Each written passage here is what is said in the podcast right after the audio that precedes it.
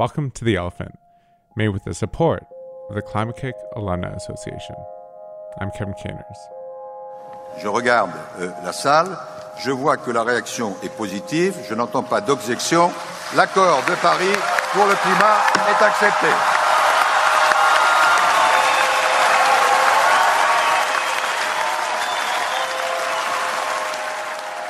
Those are the sounds from the moment when the Paris Agreement was struck, when delegates representing 195 countries from around the world reached a landmark deal to limit greenhouse gas emissions.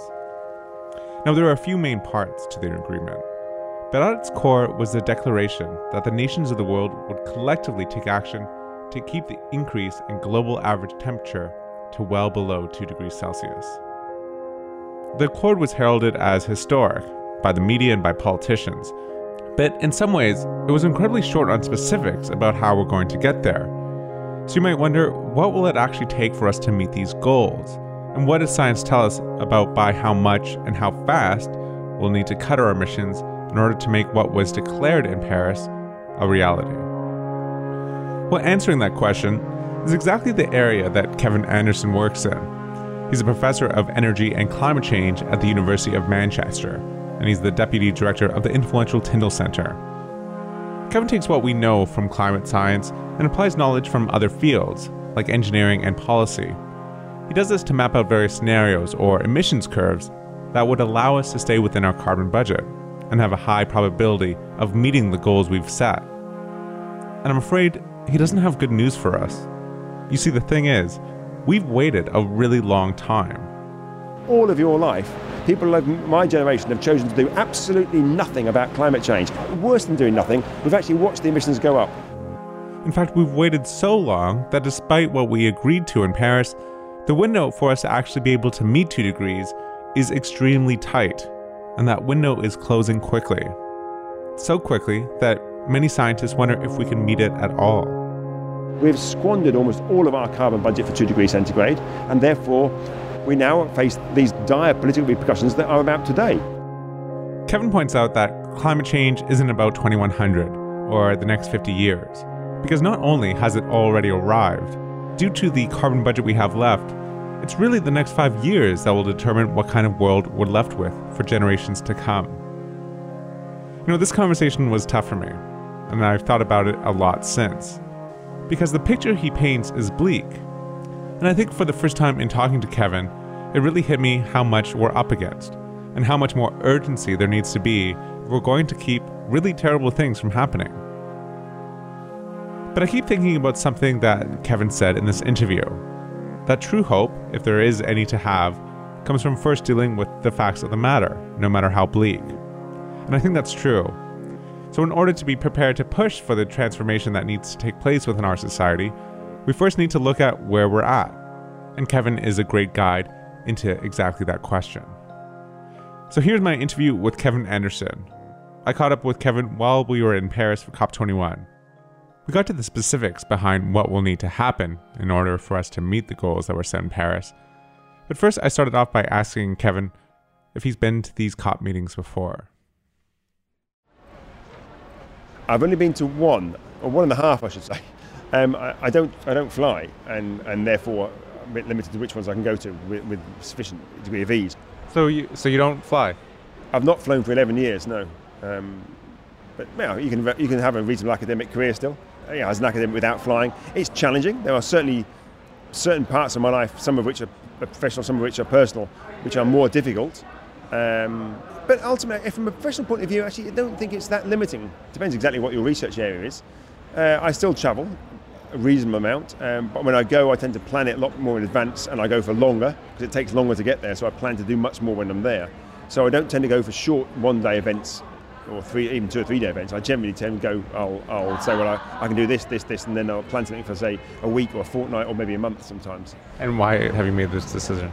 Basically, two reasons, but they're obviously both related. It's, it's a carbon dioxide emission reason. I work on climate change, and one of the conclusions I draw from mine and others' research is that those of us who are responsible for the lion's share of emissions have to make very dramatic changes to how we live our lives to reduce our emissions. Now, that in itself, you know, me making these reductions for my emissions, is not necessarily important at, at, a bigger picture level. But that I then try and discuss that with other people helps encourage a different way of, of viewing these things. So a lot of my colleagues take a different view towards their flying. I know lots of other academics now who think quite differently about flying than they did do before. So what you do is you catalyse, or you may catalyse a, a, a sort of change, a different mindset. So I think you can, as individuals, I think you can actually you can be a real agent for change. But it's not just what the emissions are from yourself. It's actually how do you communicate that, and you have to be quite vociferous and thick-skinned and stubborn, I think, to, to push these things forward. Thick-skinned? Thick-skinned means that you're going to get a lot of criticism. So Have you? Oh yes. Oh yeah. Mean, particularly from from other high-level colleagues who want to justify their incredibly carbon profligate lives, who spend half their lives on planes, um, and the more senior ones half their lives on business class planes as well. And they, they, they don't like the idea you're questioning these things. So some people find it very uncomfortable. But also a lot of, I mean, academics across the board don't find that easy because they regularly like to go to conferences. There's, they will always say it's, it's, it's about the information and the knowledge. Actually, deep down, there is still something about flying as a positional good. It makes us feel good about ourselves because other people aren't doing it, um, even though the flying itself is often quite uncomfortable. So I, I, I still think it, it, it, has some symbolism of the sort of luxury of a particular group of society uh, um, from the 1950s, even though the, in practice the flying is nothing like that anymore. But I think people who fly generally are people who are in the much wealthier category um, in society. So it says something about us as individuals, our success, because we measure our success generally in terms of wealth. Now, I've kind of thought about this question myself, um, and I remember something that Noam Chomsky said. I mean, it's a slightly different example because it's not about emissions, but just in terms of like buying clothing or, or yeah, what, yeah. what we eat. And uh, he made the, the point that, well, sure, to the degree that it doesn't take up all your energy, you can try to make good choices, but if you're spending all your time and energy trying to make the right decisions, then it's kind of a waste of effort because the effort should be going into changing the defaults of the system. What, what, do you think about that? Well, it is both, but I don't, I don't see the system as separate necessarily from the individual. I don't really like this idea of top down or bottom up. I agree with a lot of what Chomsky has said over many years on lots of issues, but um, I, I, don't particularly like the division of society into top down and bottom up. I, I see if we do make the changes, if we then talk about that within our family group, our social group, our, our work community, if we discuss in universities with our you know, heads of school, our, our, VCs, or with our companies, with our bosses and so forth, we can discuss these things. We can try to um, catalyse and foster a system level change. Ultimately, of course, I agree, you have to get that system level change. But system level changes don't just emerge from, from, you know, from nowhere, They're, something triggers them. And we could be those triggers. Now, we may well fail when we try to do this, but even when we fail in trying to catalyse change, we may have helped make someone else think about something differently. So we don't know where else their new ideas may, may percolate out through the system. Um, in this sense, it makes all 7 billion of us stakeholders. Now, we may approach this differently. Some people may prefer to take oil companies to court or to battle with their politicians. Others may prefer to demonstrate change themselves and try to catalyse that within their local environment and then say, look, hey, we've managed to do this as a community, as a, as a university, or whatever it might be. And the divestment movement is a very good example. It emerged from some sort of little nugget and then it spread and now it's become much more wide, you know, mainstream. It is becoming, you can, you can see the divestment movement helping make a system change. So I guess you're saying we need both strategies, or we, all types of strategies. We, we do need all types of strategies, yes. Um, uh, but I don't like the idea of saying that saying it's just about individuals. I don't think, in, uh, really, in a complex system, individuals don't really exist. You know, we, we are all part of the system, so, and and we are we have the ability to catalyse change within our system. Now, one of the uh, maybe you can explain it better and more fully than me after I'm done, but so one of the primary things you do is you look at the the official targets like 1.5 degrees or 2 degrees yeah. and then and then sort of reverse engineer it and say well what would that mean to get there can you just describe uh, a bit about what that work involves yes um, well, we have these. T- I mean, let's just take the two degree C target. We have a two degree C, and I, I, first I don't like calling it a target. I see it's an obligation or a duty. If you look at the language that was wrapped around it, it was never about a target. It was we will take the action, not we may take the action. We'll try and take the action. It's we will take the action to keep the temperature below 2 degrees centigrade. It doesn't say a 50-50 chance of or a 75% chance of exceeding. It says below 2 degrees centigrade. Is this the Copenhagen Accord you're referring Copenhagen to? Accord, but it could be the Camp David Agreement. It means almost every single year governments sign up to the same sort of language on the, consistent with science and on the basis of equity. I always use the Copenhagen Accord because it's the neatest encapsulation of this, but it's the same language that's used repeatedly. So I don't see it as a target. Um, I see it much more as an obligation or a duty, and I think that changes your perception of, of how important it is. So, but let's be clear: the two degree C framing is not something that scientists derived. It is something that came out of civil society. Science informs that that debate. Science can tell you what the impacts might be at certain temperatures in certain parts of the world, that sort of thing. But whether that set of impacts are seen to be dangerous or not is the role of civil society and the sort of messy process of international negotiations. And unfortunately, that messy, messy process has been dominated, if we're blunt about it, by rich, white, generally men in the northern hemisphere. And we now have this target of two degrees C. And what we're hearing in, here in Paris is that there are many people around the world who think we should go, go for a lower target of one and a half. And, and they have a very legitimate case for that. Um, nevertheless, we have this agreement around two degrees C, even though, as I say, it's, it's, it's two degrees C is likely to be dangerous and deadly for many of the poorer communities. It's then the role of people like me to take that and say, well, what does science tell us about two degrees C? What we would need to deliver in terms of emission reductions? Now, the science tells us very clearly, and particularly the latest IPCC report, that for a temperature rise across the century, we have a set carbon budget, a total amount of carbon dioxide that we can emit into the atmosphere. And then we can, quite easily as scientists, we can start to translate to what does that mean in terms of mitigation rates, how fast we have to reduce our emissions. We know what the current level of emissions are. We might make some assumptions about uh, emissions from, say, deforestation or from cement use, so we can then work out what's the emissions from energy, the bit I focus on. Um, so we might make certain sets of assumptions, but they can be very clear um, and obvious assumptions. You can adjust those a little bit up and down. But in the end of the day, we have a very clear carbon budget, and whenever you adjust these bits of detail, the same message comes out. We need rapid and deep reductions probably bordering on the 10% per annum level. Yeah. Let me pick back up on that in a second, but first, let me get this idea of the carbon budget straight. So basically, we can calculate uh, more or less how much carbon we can collectively burn until we definitely go over that two degree line? Yes, yes. I mean, there's a bit more to it than that, but yes. If we're talking about stabilizing atmospheric temperature of a two degree C rise by the end of the century, we have a set of carbon budgets. Now, they vary a bit with the probability. Do you want a very good chance of it? So, uh, well, uh, it's not really a very good chance, but the best that we're using is a 66% chance of staying below 2 degrees C, or do you want a 50 50 chance, or just a 30% chance of staying below 2 degrees C? And they all have a different carbon budget associated with them. Um, and that is the total amount of carbon dioxide we can emit into the atmosphere between 2011 and 2100. Now, we could have done it earlier or later, but they, you know, that's, the, that's the budget range they've given in the IPCC report. Um, and we understand that fairly clearly, and there is a very high correlation between temperature and the total amount of CO2 we put in the atmosphere. So when you uh, crunch the numbers and, and, kind of look at the carbon budget that would keep us below this threshold, what do you come away with? Okay, well, firstly, there's very little of the carbon budget left. Um, and re- that's one of the reasons that some of the arguments that I'm making look a little bit different to some of the other arguments you may hear here in, in Paris. Um, we are in now 2015 with the end of 2015, and the carbon budgets in the IPCC report are from 2011. So we've already emitted, since 2011, 150 billion tonnes of carbon dioxide we've put into the atmosphere. Now that's, that's 15% of the budget for a good chance of 2 degrees C. Gone. So you always have to say, well, that's already spent. You know, that, if you imagine it like a bank balance, that, that 15 pounds out of your 100 pounds in the bank has now gone.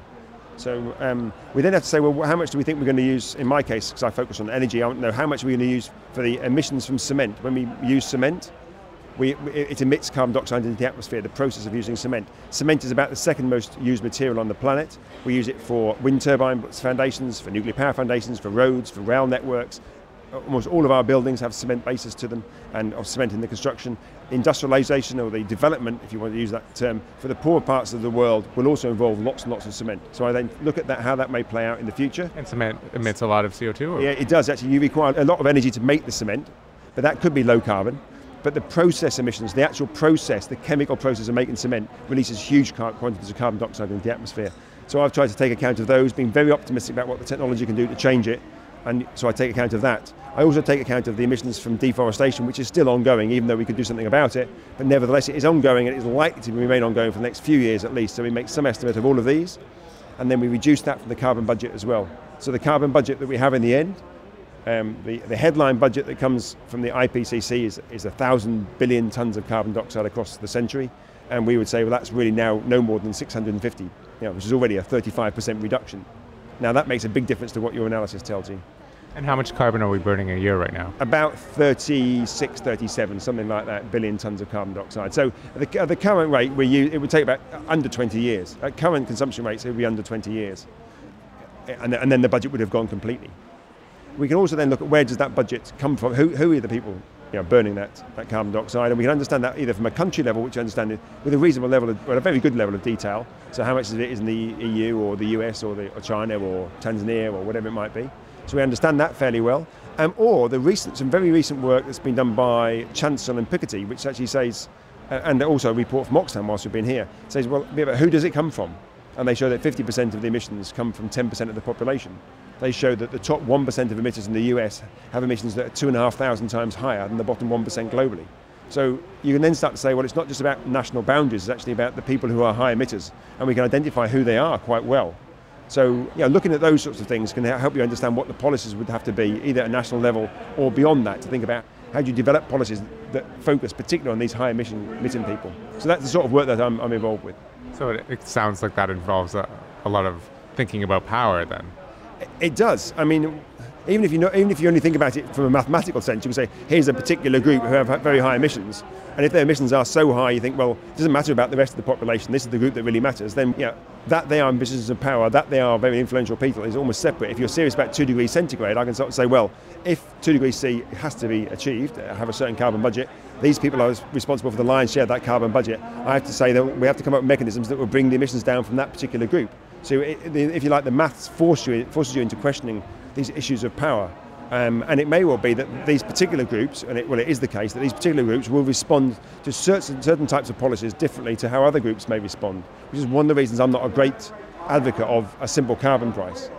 Because? Um, because if you put, a, at least the way that most people have thought about carbon prices, if you put a carbon price on, on energy, the price of energy goes up, but people like me and the high emitters are inelastic to the price of energy. If our flights go up the price by 25%, so what? We still fly. If our car fuel goes up by 25%, we just drive the same large cars. We don't significantly change what we do. The price of carbon goes up, that means the price of fertilizer goes up, because that takes a lot of energy to make fertilizer. That means the price of food goes up, which means the poor people can buy less food. The price of energy goes up, People in 20% of all houses in the UK are in fuel poverty. That means they cannot heat their houses uh, adequately in the winter. Their children have bronchial conditions as a consequence. If the price of energy goes up, their children have worse bronchial conditions because they can't heat their house as well.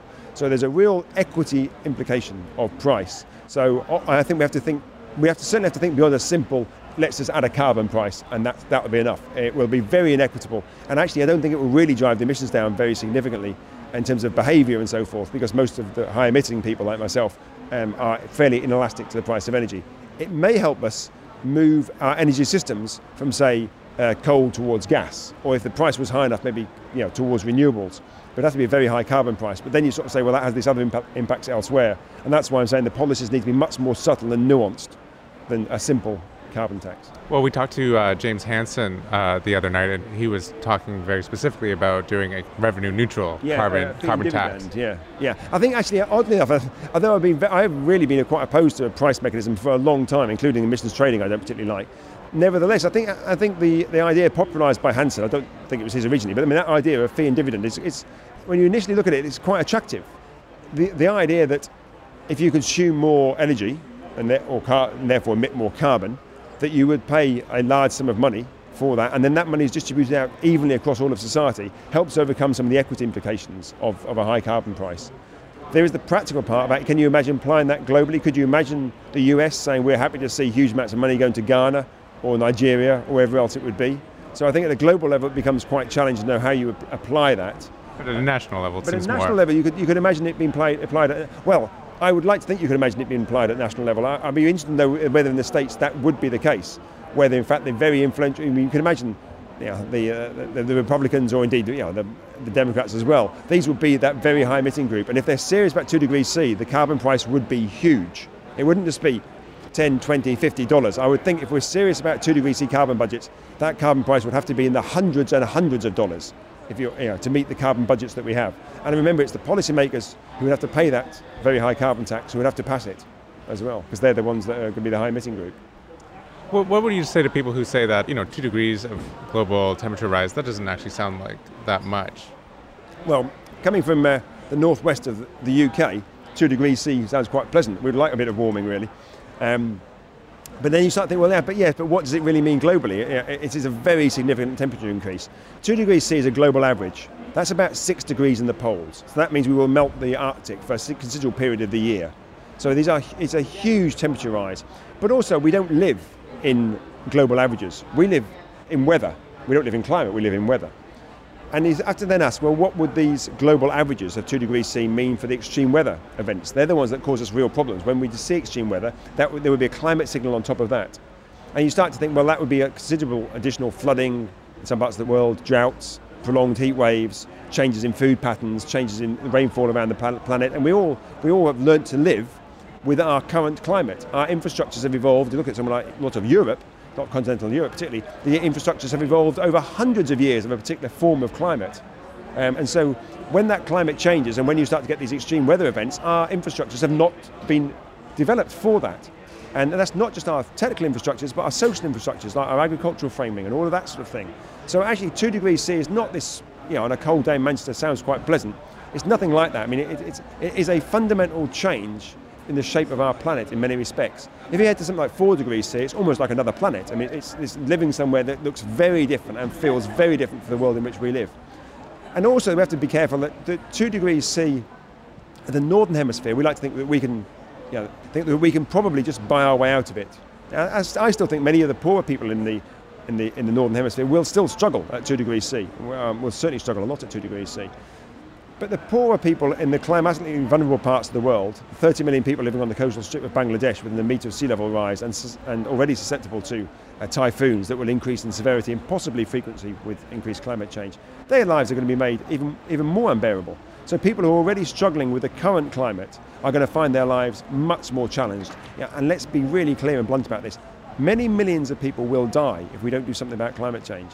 You know, two, three, four degrees C, we are talking about millions and millions of people, possibly billions of people being affected, but, and certainly it's the high temperatures, and millions of people will be very seriously affected, and many of those people will die.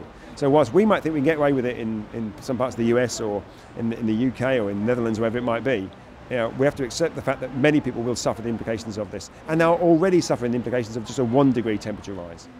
One degree is what we have so far. One degree is about the warming that we've seen so far. Yes. So, if uh, we're talking about millions, potentially billions of people being affected, why do you think we've responded collectively with mostly a shrug? Because the because we're not prepared to question our current economic and political paradigm. We have, we, have, we have this particular way of viewing the world, and that, that has become so dominant. It's more important than physics and maths. So, you know, it's almost like, you know, set down by God, this is how the world has to be, and you must not question it. And scientists feel constrained by the fact that they, they feel they can't really question this, so they were always trying to fine tune certain sets of assumptions to make sure it delivers within the current political paradigm. Our policymakers like it because it means they haven't got to put forward you know, very stringent policies. We like it as a, as a scientific community because we can carry on flying to our nice climate change conferences all around the world. The public like it because they can carry on going on their holidays and buy their cars and not have to worry about this sort of agenda. Um, you know, when we think about carbon, it's in every facet of our life. It's in the, it's in the dyes that make up my coat here. It's, it's how we travel to this event here. It's uh, in the varnish that's on the, on the seats that we're sat on now. Every part of our life has been influenced by carbon, fossil fuel-based carbon. And we're talking about trying to take that out of the system in 20, 30, 40 years at the very outside, maybe 20, 30 years. This is a huge challenge. We've never faced anything like that, let alone faced it when you've got 7 billion people on the planet. Um, and you put all of that together, uh, you know, tie that in with our current economic paradigm, no one wants to, no one really wants to stand up and say, I'll start to show some leadership on this. I'll start to you know, make the sorts of changes that are necessary. And even the NGOs have been co-opted really in this. You know, much of the time, they are all part of the same quite upbeat, optimistic view that technology in the future will solve the problem for us. And as an engineer, I really wish that was the case. You know, I spent a lot of my life working on large pieces of engineering equipment, designing and constructing them. And I, I wish we could simply engineer our way out of this problem. Engineering is an important part of getting out of this problem, but it is nowhere near enough. It has huge social, political, moral, and philosophical repercussions now because we've left engineering, it so like geoengineering. You mean? Um, I just no, simply just just you know, engineering in terms of things like renewable energy. I mean, that's a big engineering task. You know, if, if, you think you know, nuclear power is very low, has lots of other problems with it, but you know, again, that's a big engineering task. Um, engineering. Uh, low carbon transport networks, improving rail networks, building houses that are, that are very low energy consumption or zero energy consumption, hopefully even generate energy. All of this is engineering that we should be doing. Um, I wasn't particularly thinking about geoengineering or negative emission technologies. I think they're, they're part of the problem. Um, but people, people think we can do all of this engineering very quickly. I, I was in an event today and someone was saying, well, we can just do it all with renewable power. I'm all for renewable power, but just be realistic. We cannot build enough renewable power to, um, to get us off the, off the curve or down to the curve that would be necessary for two degrees centigrade. It's just not, we just can't physically do that. And therefore, in the interim, because we've left it so late, we have to reduce our levels of energy demand. The wealthy of us have to make very significant reductions. If we started this in 1990 when the first IPCC report came out, a quarter of a century ago, um, I don't know how old you are, but probably, you were probably very young a quarter of a century ago, we've had all of that time to do something about it. So virtually all of your life people of my generation have chosen to do absolutely nothing about climate change. A quarter of a century, worse than doing nothing, we've actually watched the emissions go up. So this year the emissions will be 60% higher than they were a quarter of a century ago. That shows how much we've cared about climate change. We have this carbon budget, we've squandered most, of it by our complete inaction, and now we face these challenges that we don't like. You know, tough. If we're serious about two degrees C, if we're serious about trying to, you know, keep a world within which is a reasonable place to live, then what we face now is the repercussions are complete inept failure over the last 25 years. And we just have to bite the bullet and make those sorts of changes. Or we, we pass on an awful legacy to the next generation. So, so you mean even if we were to take all the policies that people would be advocating with building renewables and uh, you know putting in a high carbon tax or whatever, even then we couldn't reduce it fast enough. You don't think just with building building solar and wind? No, nowhere near fast enough. No. Just because of the, the lag time? Yeah, because of the lag time. But I mean, just think, I mean, solar and wind, great. Both, I'm really for solar and wind, and they're wonderful technologies. Their price is really coming down. How do you fly your planes with those? Are you going to power all your ships traveling around the world with solar and wind? How about all the car infrastructure? Is that going to go overnight to solar and wind? Yeah, electricity is 20% of the energy we consume. 80% of the energy we consume is not electricity. Now, fine, we can convert a lot of that to electric and then make it more renewable.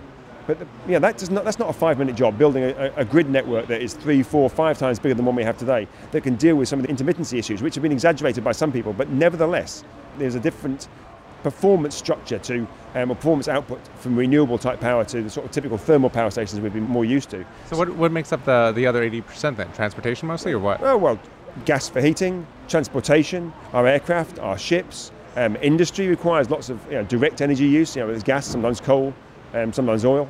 So that's 80% of the energy is not electricity. And I think most people forget that. And, they and a lot of the NGOs forget that. And they talk about energy and, electricity as if they're the same thing. They both begin in E and end in Y, but they're quite different.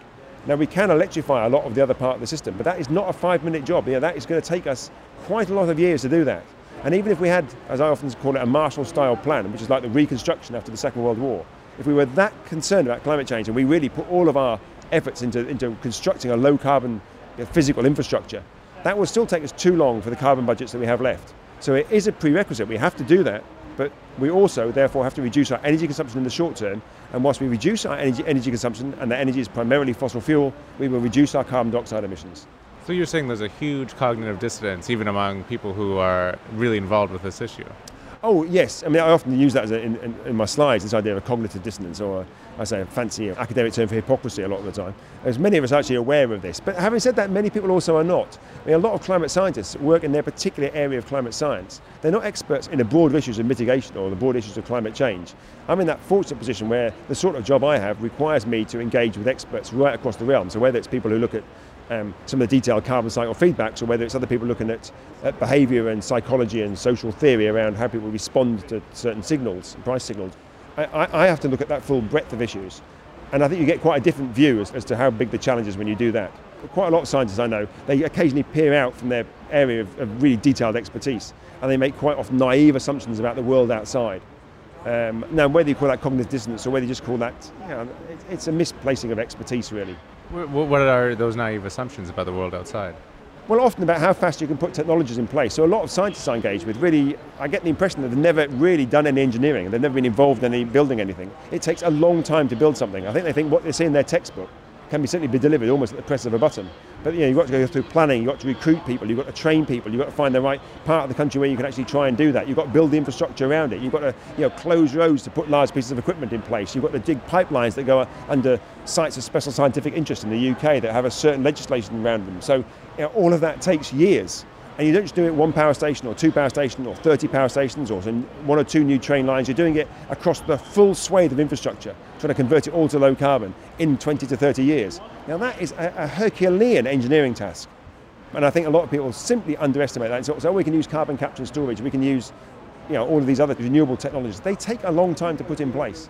Solar is interesting and it, has been put out much quicker than, than anyone expected and it's much cheaper. And and I'm not saying we can't do things much quicker, and I'm very much in favour of us shifting towards renewables like there's no tomorrow. All I'm simply saying is, even when we do the best we could possibly imagine, it's nowhere near enough to get us to the 2 degrees C carbon budget. And if we're serious about 2 degrees C, therefore in the interim we have to reduce our energy consumption. It can go back up again when we have low carbon energy supply. We can go back to all of the inequalities and all the other things that we have in our lives if we think that's really worth having. There may be sustainability constraints, But from a carbon perspective, once you've got low carbon supply, you can consume as much as you want. But up until that point, you have to stay within the carbon budget, and that means we have to use less energy. And so, what would that look like? Well, if you think about people, probably most of the people at the COP, maybe not everyone, but a lot of us here, we're probably in that top 10% of emitters, by and large. And how did most people get here? I get, guess a huge number of people here flew.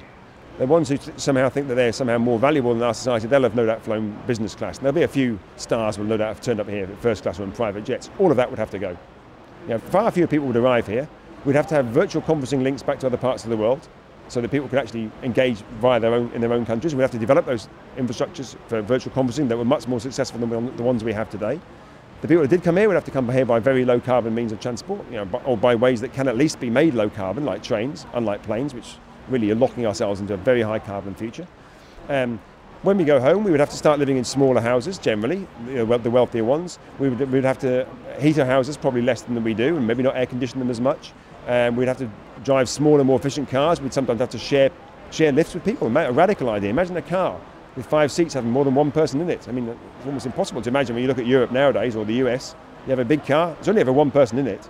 We have to find some way out of this that we, we start to, to learn to be more, not necessarily more communal, but, but at least more, more aware of the energy we use when we try and do something. At the moment, when you think about when we travel short distances, what do we do? We get 90 kilograms, in my case, 93 kilograms of flesh you get in a car that weighs 1,500 kilograms and you drive seven kilometres to pick up some groceries.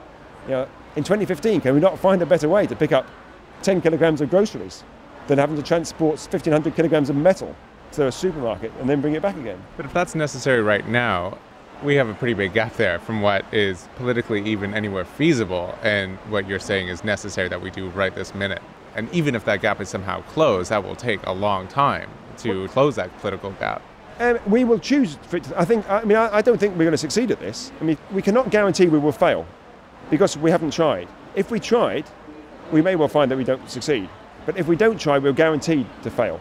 And therefore, although you say it's a huge political void, if we are serious about two degrees centigrade, we have to acknowledge that and say we are going to deal with it. Otherwise, let's be honest and say we're not going to aim for two, we're going to aim for three or four, and just tell the poor people elsewhere in the world, well, forget it, we're not worried about your future. That's we just let us be honest about that. That's really the underlying text from Paris.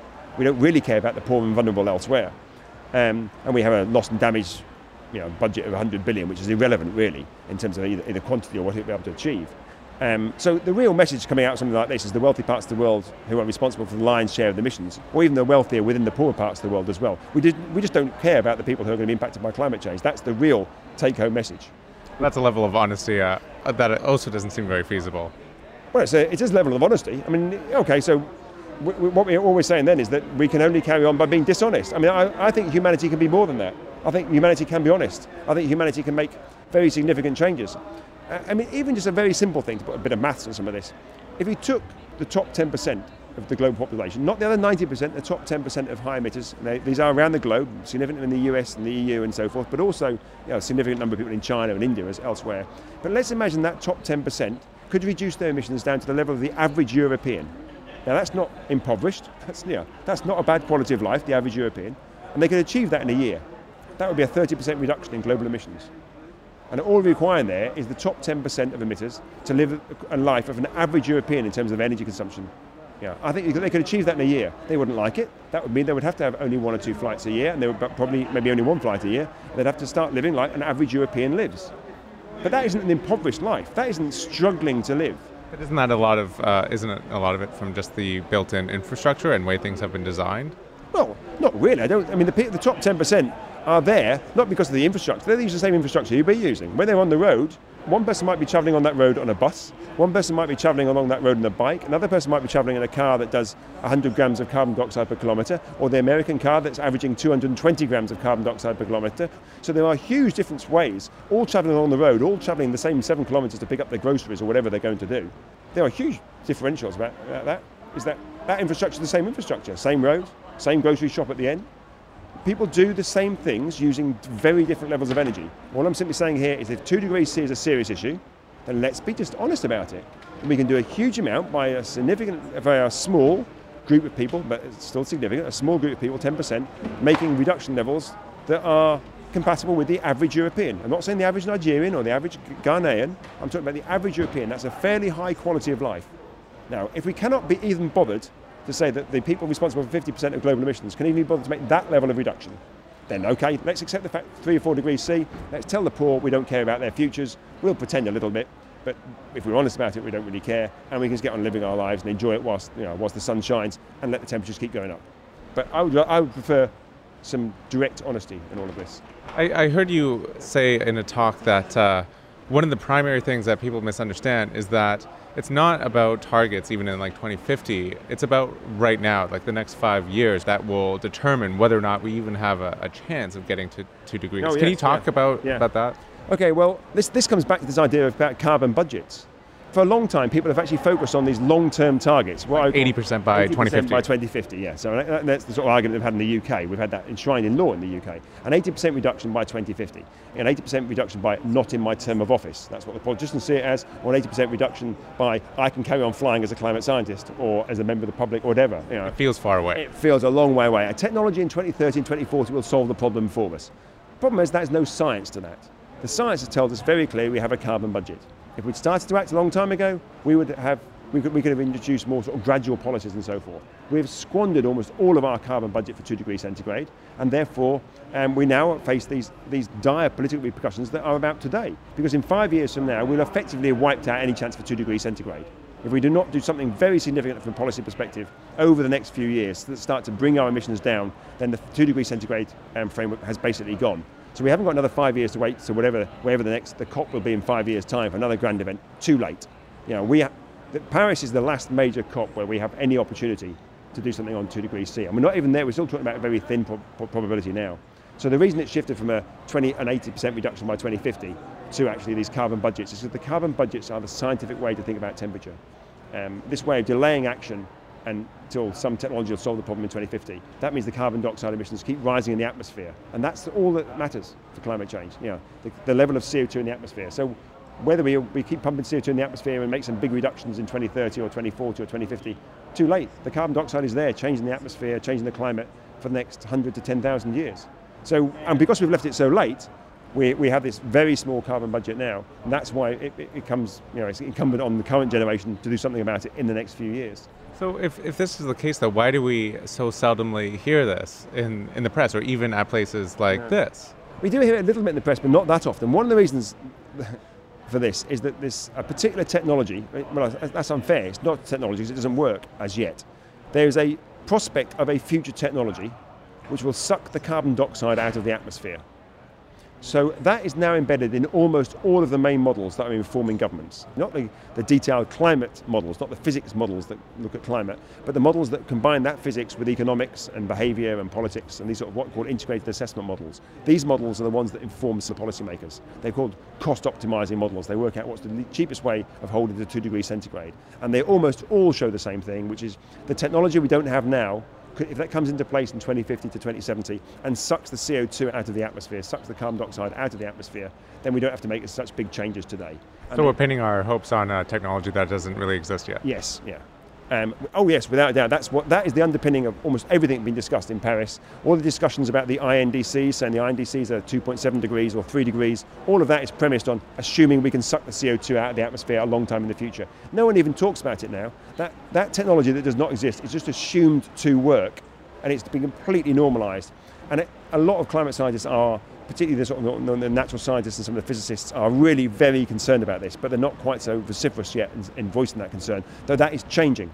I mean, here it's changing in the big climate change conference from the scientific community that was in June in Paris actually this year. There are lots of people there really genuinely deeply concerned about these integrated assessment models and their reliance on this technology that doesn't exist a long time in the future. Dr. Strangelove, I don't know if you've ever seen the film, but I was thinking of it as a Dr. Strangelove technology. It may work, but the idea to assume that it will work is really very dangerous. And what do you think the effect of this built-in assumption is? Is it is it dangerous that everyone has this built-in assumption? Well, it's incredibly dangerous because what it allows us to do is effectively use an incremental adjustment to, to business as usual. It allows us to carry on, smile at these events, pat each other on the back, and leave here on a plane to go home once we've got the taxi to the airport and live in our biggest homes because because negative emissions in the future, we just turn the dial up and that'll suck the CO2 out. Okay, we have to make some adjustments. We have to gradually move towards renewable energy and maybe um, eliminate fossil fuels in the system in the next 70, 80, 90 years that some people have been talking about, and from the IPCC have been talking about as well. You know, this doesn't fit at all with a 2 degree C framing unless you can suck the CO2 out of the atmosphere. So it fundamentally changes what we're prepared to talk about here. And, and even the idea that people say well, the INDCs are in line with 2.7 degrees, you know, that, that, is, that is repeated here in many venues. Yet the people who are saying that never understand, or virtually never understand, that behind that is an assumption that huge amounts of carbon dioxide are, are going to be sucked out of the atmosphere in years to come. And a very common technology for that, planned technology, is something called BECCS, Biomass Energy Carbon Capture and Storage. And they're going to plant places like, you know, they could be huge. Some of these scenarios assume places as big as India or larger, planted with biomass and captured every year and then harvested every year transported around the world to power stations, burnt in power stations, the carbon dioxide captured, liquefied, pressurized, and put down into a reservoir somewhere under the, under the ground and held there for a thousand plus years, safely without leaking, more than a thousand plus years, safely without leaking. That's the premise. That's what we're assuming is going to occur. At the same time, we're trying to feed seven to nine billion people on the planet. The aviation sector thinks it's going to use biomass for flying the planes. The shipping industry thinks it's going to use biomass for, powering its ships. The car industry is using, already using biomass, um, and the chemical industry thinks it will use biomass for um, chemical feedstock. So you've got all the sectors thinking, oh, we're going to use this biomass, this magical fuel that's going to save, save the world, you know. Um, and people need to sit back and think, we've got a round planet, we've got changing temperatures, we've got 79 billion people, we've got, you know, we have this changing climate. Is this in any way realistic? And lots of the people now, lots of scientists are saying, no, it's not. And there are some papers now coming out suggesting this looks incredibly dangerous set of assumptions to, to build our current policies on. Is this what you mean when you talk about how uh, there's a bias even within the scientific community of kind of tweaking the numbers so that we get a conclusion that is palatable, that we can yes. digest? Yeah, very much so. I mean, there are a number of ways we do it, but that is the most powerful one that is used. I mean, another one is that we, we assume global emissions will peak very early. So quite a lot of the scenarios in the IPCC assume uh, global emissions have already peaked. Really? Yeah. Oh yes, yeah. A lot of I mean, a lot of the scenarios, and the UNEP Gap report, um, and a lot of the scenarios there have assumed global emissions have already peaked. So you know, we have this one where we're going to use lots of negative emissions. We also assume a very, very early peak, or possibly a peak in the past, which is even more challenging. Um, there's often a, a, very naive assumption on the uptake of technologies, how rapidly they can penetrate the system. Now, they can do a lot with technologies, but we have to be more realistic about how they can be factored in and what, what that would actually mean. You know, we, do we have enough people trained to do these things, or can we have to move, can we move them off other things that they're doing and move them onto, you know, pushing forward a very low carbon agenda? I just don't think people really think this through on a on a sort of system level basis. They do it with their algorithms and with their computer models and their equations, and I think there's, there's a real danger in that. It's, it's non, I call it non-contextual. Yeah, they, they, don't really step outside and look at the world within which they live and say, well, how would you, how would you deliver that here in the next few years? But it allows us, by adjusting those assumptions, it allows us to fit within the current political discourse. And again, that's the one that you hear. You hear that sort of language, green growth, you know, we can have our cake and eat it. You hear that repeatedly. It's just rubbish. You know, win-win opportunities. There are some win-win opportunities here and there, but by and large, we're going to have to make such large changes that the way we would normally measure these sorts of successes in our society, you know, will, will not be successes. You know, that we would measure that as being not so positive. So things like economic growth, we will probably have to question whether that's viable in the short to medium term for the wealthy parts of the world. Certainly wealthy people within the wealthy parts of the world, that is unlikely to be viable. Well, almost certainly will not be viable in the two degree C framework you know, people will have to take a significant economic hit. Their positional goods, the way that they see themselves in society, will have to change. Now, it doesn't mean we have to have a low quality of life. We can still have a very high quality of life, but those adjustments, at the moment, we would measure those things as not, or see those things as not being particularly positive. I'd be curious what it's like for you personally to work in this area, uh, especially without a lot of the comforting assumptions that uh, other scientists or, or people in the uh, environmental movement use. I imagine that can't be be easy. Because just thinking about that last point well how likely is it politically that the most powerful people and nations in the world are suddenly going to say to themselves we can't grow our economies anymore yeah um, very few of them.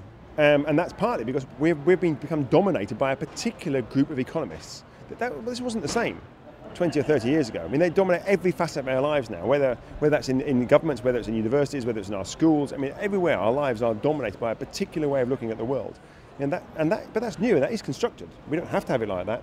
There are ecological economists out there look at the world differently. There's people like Herman Daly, very influential, used to be in the World Bank, Stiglitz of this world, or the Piketty of this world. There are people questioning some of these things. So it is being questioned a little bit now, this, this particular economic paradigm that we have. Um, but what is it like for you personally? For me personally, because I mean, you obviously have to contemplate a lot of scary scenarios. Yeah, and there are two ways. Firstly, from a personal point of view, in terms of being isolated. I don't feel quite so isolated. I feel there are lots of other people now saying these sorts of things. Now, often they won't say them publicly, and they'll use a form of language which is slightly different to mine. I quite appreciate the fact that you have to have a, yeah, we all communicate in the way that we think is most appropriate for us. I do think it has to fit with the science. Um, and you know, I, some people might argue my language is slightly more colourful. I think the, the, adjectives I use fit very well with the numbers. Um, so I don't feel I'm misusing the adjectives. I think you know, numbers look dire, then I would use I use the adjectives that say it's dire. Um, but other colleagues find that slightly harder to do, and they will you know, use slightly different language. But nevertheless, there are quite. I mean, the event was at today. I think some of the colleagues on the on the stand. I don't think five years ago they would have said the things they were saying. Um, and I hear that from not just from early career academics. I hear that from quite a lot of senior academics who are saying things that are really quite challenging for society. I mean, you know, as a very clear example of someone who's held up in high esteem in places like Germany and, and elsewhere across Europe, like John Schellnhuber, but now is saying things that you know, are very difficult for our current economic framing of society. Um, you know, you could argue the Pope's coming out and saying these things as well. So you know, there are very senior people saying these sorts of things. The IMF you know, pointing out the huge subsidy for fossil fuels. The, the, International Energy Agency coming out saying we're aiming for six degrees C, that's our trend line, and we're going to, that's devastating consequences for the planet. The IEA saying that. So these, there are established figures and institutions that are saying things that are fairly radical, as well as the sort of more detailed stuff that I and increasing numbers of people are saying. So it's much easier now than it was two or three years ago. Two or three years ago, I found it very difficult. So it's, it's not too challenging for me from that point of view. The way it is challenging is actually trying to live a world, live in a world where, I mean, the flying one is not easy for me. I think we should have to accept the fact it will not be easy. Um, academically, it's, it's, less of a problem. It does mean that I spend a bit more time away from home than I would like to do, and it takes mm-hmm. a lot more organisation. And what about anxiety uh, for, for the future?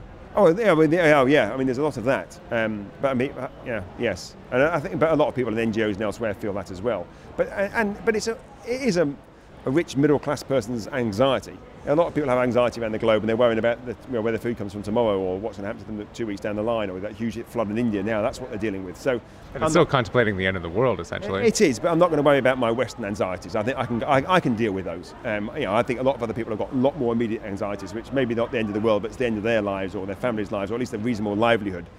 So you know, I'll, I'll take that hit because I work in this particular area. I, I, I, see these things. I don't find that a problem. But the personal things are like, um, I have a lot. Of, I'm a keen rock climber. A lot of my rock climbing friends go away climbing for weekends or for the odd week here and there to Morocco or to somewhere in Norway for ice climbing in the winter. I can't join them because they just jump on a plane and off they go.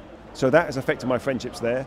Um, uh, I have a, an uncle who I'm very close to who lives in Australia, a lovely man. I will never see him again. Yeah, that's not easy. He's, he's old, not very well. I would love to see him. I've not seen him for 11 years. Um, and I will likely never see him again. I can only talk to him or Skype him or whatever it might be. And that is not easy. So personally, that is very challenging. But if I go to see him, unless I can get there slowly, maybe if he's still around when I'm retired, then maybe I'll try and go to see him. But if I was to fly there, the emissions are so high from that, from that particular journey, I think, well, that will have an impact on poor people living in Bangladesh. Now, I don't know which one it will be over there, but it will significantly add to the burden for these people. And I can't justify that. So therefore, I, I, I can't go and see him. But couldn't you say that because you're working your whole life on, on climate change and trying to promote the types of actions required that that then it's justified in a way? Lots of environmentalists say that. Lots of my scientific colleagues say that. In fact, I've not met anyone who doesn't think. Well, very few people who don't think that. That somehow. I talked. I mean, I found it very depressing. On the second day I was here, I talked to a really good scientific colleague of mine, an excellent, an excellent scientist, and he said, um, I can justify flying here from a provincial town in the UK because I do good work on climate change. Yeah, I just think, I, I, haven't met anyone who doesn't think differently. The business community thinks it has to fly and have to have a larger amount of carbon dioxide because it feeds into um, prosperity in our society, which allows us to buy more expensive renewables as they see it. Aviation sector thinks it's the exception, important for growth, cultural development around the world. Shipping industry, essential for know, moving of goods around the world. So there's two sectors that shouldn't be included, and in fact are outside UNFCCC, have not submitted any INDCs, and are under almost no control for their CO2 emissions. But then there's the climate scientists who think they should carry on because, hey, we're doing really good things. There's the environmentalists who think they're doing really good things. There's the business leaders who think they're doing good things. The politicians have to fly around the world because they're doing really good things. Where is this person that's going to compensate for everyone else's emissions? You know, I always joke that it's a, it's a small pet shop in Rotherham that's going to compensate for the rest of the world who think they're so important they are allowed they should be allowed more emissions than anyone else. So I think we have to be very careful about this particular ruse that we use to justify our, our anyway, it's a cognitive dissonance issue. Uh, you know, we, we know deep down that's not what we should be doing, but that's quite hard to deal with psychologically. So we make, it, make out this point that we are the particularly important people. Uh, I don't think I'm that important that I should be flying around the world to try and solve climate problems. So you and you've uh, on that note, you also take a very negative stance to carbon offsetting. Can you explain why? yes. Why can't Why can't I pay for my flight by planting trees somewhere else? Yeah. Indulgences. So you don't think the science behind it is, is Well, no, correct? no, I don't. There's a, quite a number of reasons against offsets, and I'm not completely opposed to to them. I, mean, I think, well, in the way they're seen here, certainly I am. Um, so, say you plant trees, right? So you, you fly somewhere, you fly to, you know, know, New York to Paris to come to this conference, um, and in doing that, you plant a few trees. Your flight is guaranteed to emit carbon dioxide because you're on the plane. You've also sent a very clear market signal that says, please buy some more planes and build more airports, and those cannot be made low carbon in the future. And you're going to compensate for that by planting a few trees, which you hope will suck the CO2 up over some period in the future. But that's, of course, that period in the future, how do you know that's going to happen? How do you know there's not going to be a movement in pests that mean those trees get killed by changing in climate and bring around new pests? That's happening in the UK. A lot of pests, are, lots, for lots of reasons, lots of trees are, are dying in the UK now. And because of, I'm not saying because of climate change, but because of changes in their natural environment, one way or another. Um, how do you know that, that in 20 years from now there's going to be some sort of problem with fuel in one part of the world where these trees are being planted, they get chopped down and converted into, you know, just, just fuel for people to use? So it's the uncertainty ab- about, yeah, about it? yeah, but the uncertainty is there. Um, so, but it's more than just the uncertainty because what you have done is put the CO2 in the atmosphere and sent a market signal to expand that particular high carbon form of energy. And what you've done to try and compensate that is plant a very uncertain tree somewhere else. So they're not comparable. That ton in the tree, which is very uncertain, is not the same as the ton you've guaranteed to have emitted, or the ton of CO2 that you're almost guaranteed to have embedded in the in the expansion of the industry that you've supported. The other problem is that people say, well, can we not just um, you know, pay for uh, a wind turbine or a solar panel elsewhere? I'm all for us doing that, but not as an offset. So imagine that we fly somewhere, we buy, buy some solar panels for an Indian community, a village somewhere, wherever it might be, some poor village that didn't have power before. Great, they've got solar power. I'm all for that. They can access light, they can do extra reading, they can have a television or a radio. They have a television or radio, then they get advertising on the television or radio. 'cause, you know, now that that's there, the, advertisement could be buy a small petrol scooter so you can travel between the markets. Maybe you can get a small truck to move your goods from one market to another. Great, that's good for development. Not really opposed to that necessarily. But that now means that they're now driving the scooter rather than using the ox or whatever it was they were doing before. And your emissions are still in the atmosphere from your flight. So what you've done over a longer period of time is to lock, help the other part of the world improve their development and therefore increase their amount of CO2 emissions in the short to medium term. That's not an offset. You've probably increased the amount of CO2 emissions, so it's actually worse than doing nothing from a CO2 perspective. But that doesn't mean that I'm saying those people should not have a solar panel. I think we should not fly and we should pay for the solar panel. That's, you know, that's reparation. We are stopping them from developing the way that we developed because we think the carbon dioxide emissions will be too high. But at the moment, what we're saying, well, we want to carry on doing what we've done, as well as benefiting from the fossil fuels in the past. We're going to carry on flying and everything else, and we're going to pay the poor people elsewhere in the world to compensate for that. I think that at every level, scientifically, mathematically, and morally, it is reprehensible to be doing that.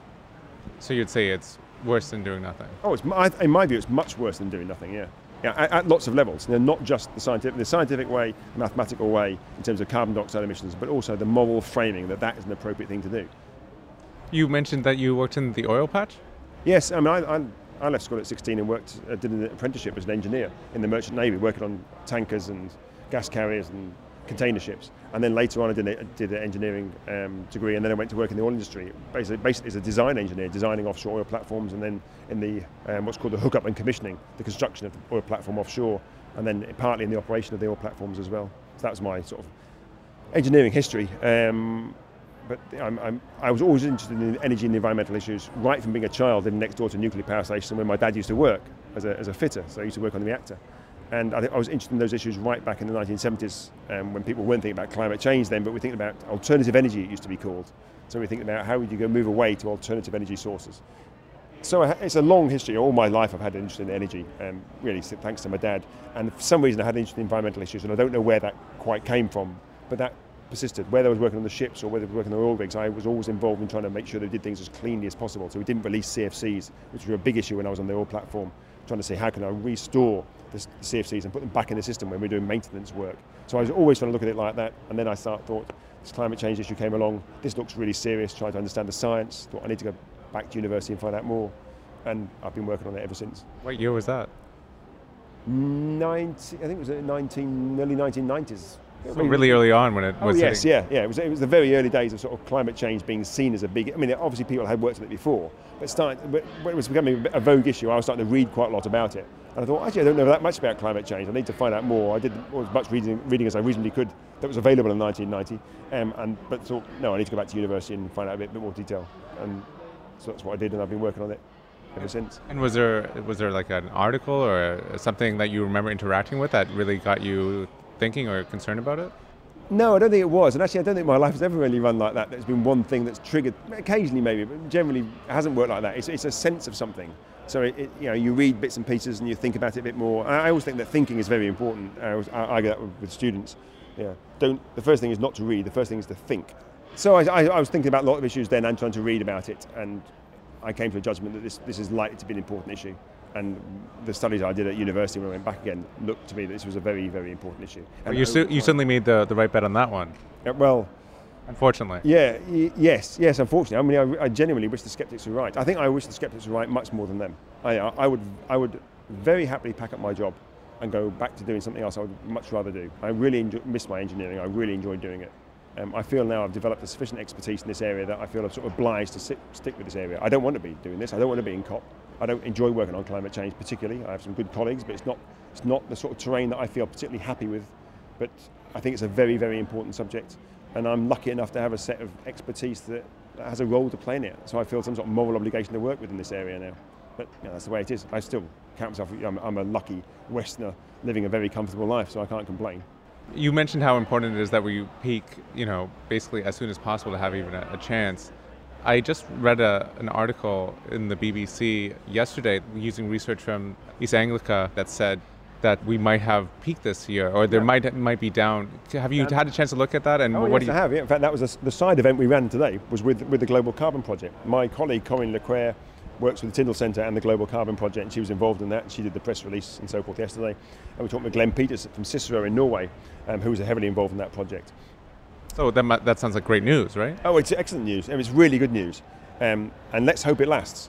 But when you then ask the same people, who are the, you know, the detailed analysts who understand it, you ask Corinne or you ask Glenn, whether this looks like a, a, change in the, um, in, in the trend, or at least it, does it look like a real peak, they don't think this is a peak in emissions. They think it is a, for various sets of quite detailed reasons, but significantly related to coal use in China and so forth, and, and also weather and, and hydro generation in China.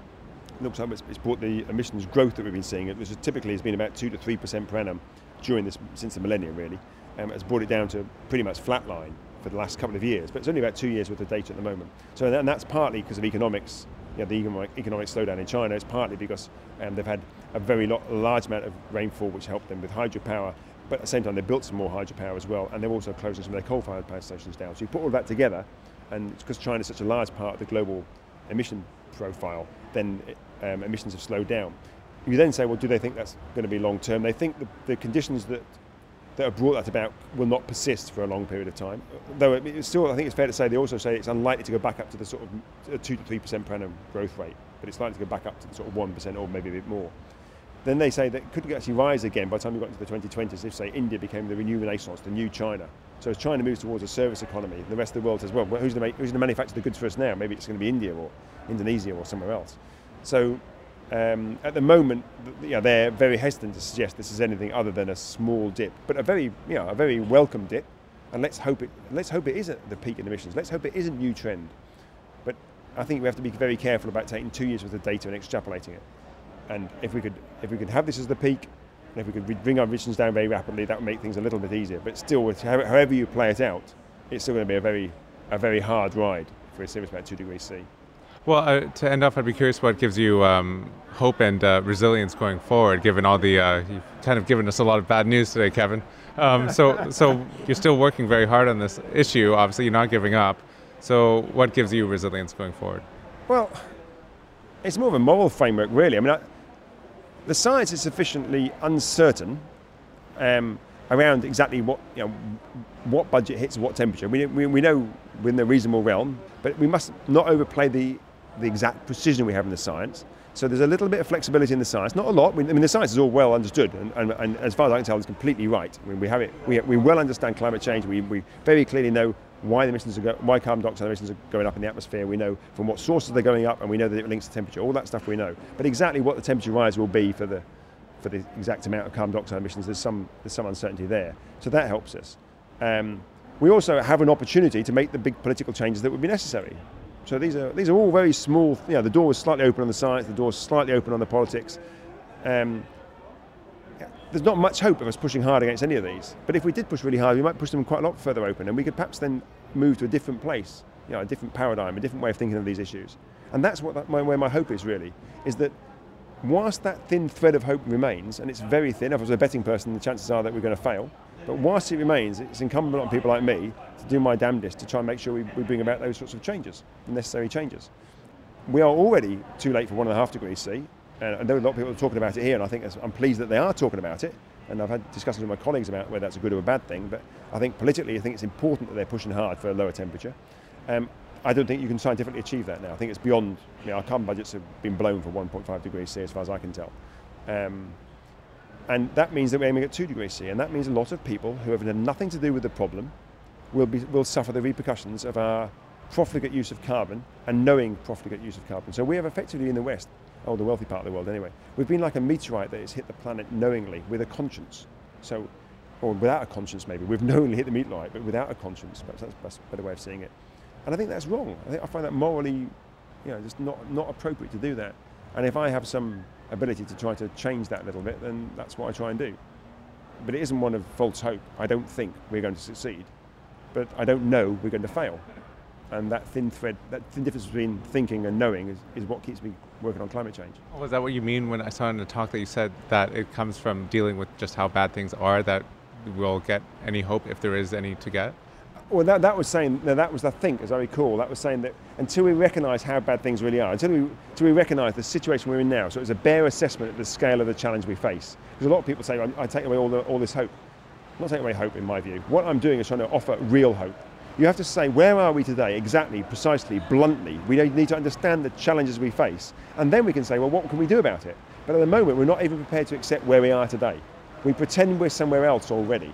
So, you know, in Paris, we should recognise that. We, I always say we need 20 minutes or 20 seconds with uh, a, just to bow our heads in shame We've had a quarter of a century of doing nothing about climate change. So all the great and the good turning up here, and people, academics as well, in our suits and our tweed jackets. Let's just us remember that we have fundamentally failed the poor and impoverished around the globe. We will have res- our failure will have resulted in the many, many deaths and certainly very many impoverished lives of poor people elsewhere who had nothing to do with climate change in terms of causing it, and I have to suffer the repercussions of our failure. And I do think a little bit of a little bit of humility, a little bit of head, holding our heads in shame and then standing upright, putting our shoulders back and saying, right, let's, what do we need to do? Is what, is, that's how we should start. But we're not prepared to even do that yet. We're not prepared to acknowledge where we are and what we've done. And that's my point about, you know, hope only, useful hope only emerges if we're honest about the situation we face today. And we're not prepared to do that yet.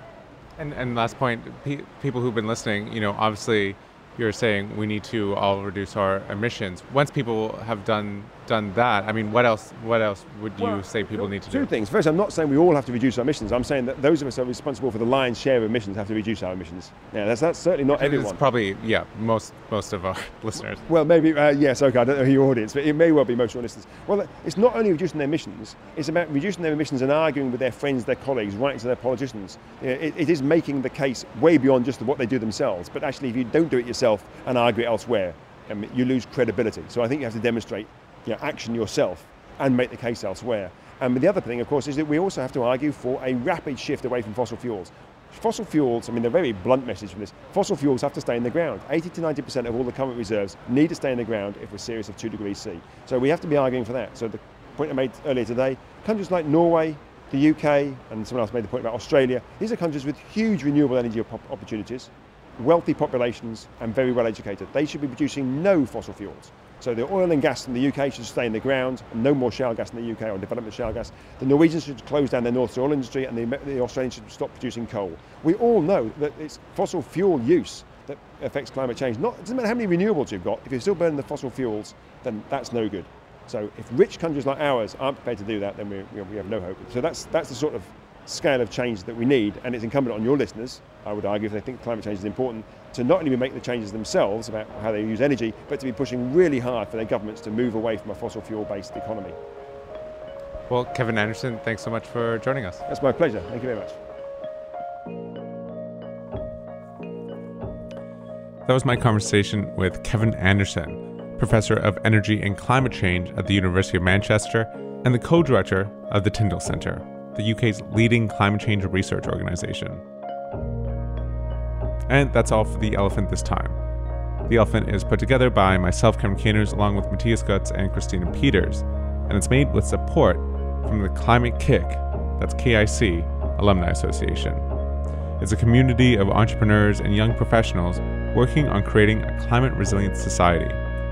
You can find out more at ckaa.eu. You can find us on Facebook and Twitter. Our handle is at Elephant Podcast, and we're online at elephantpodcast.org. I'm Kevin Caners.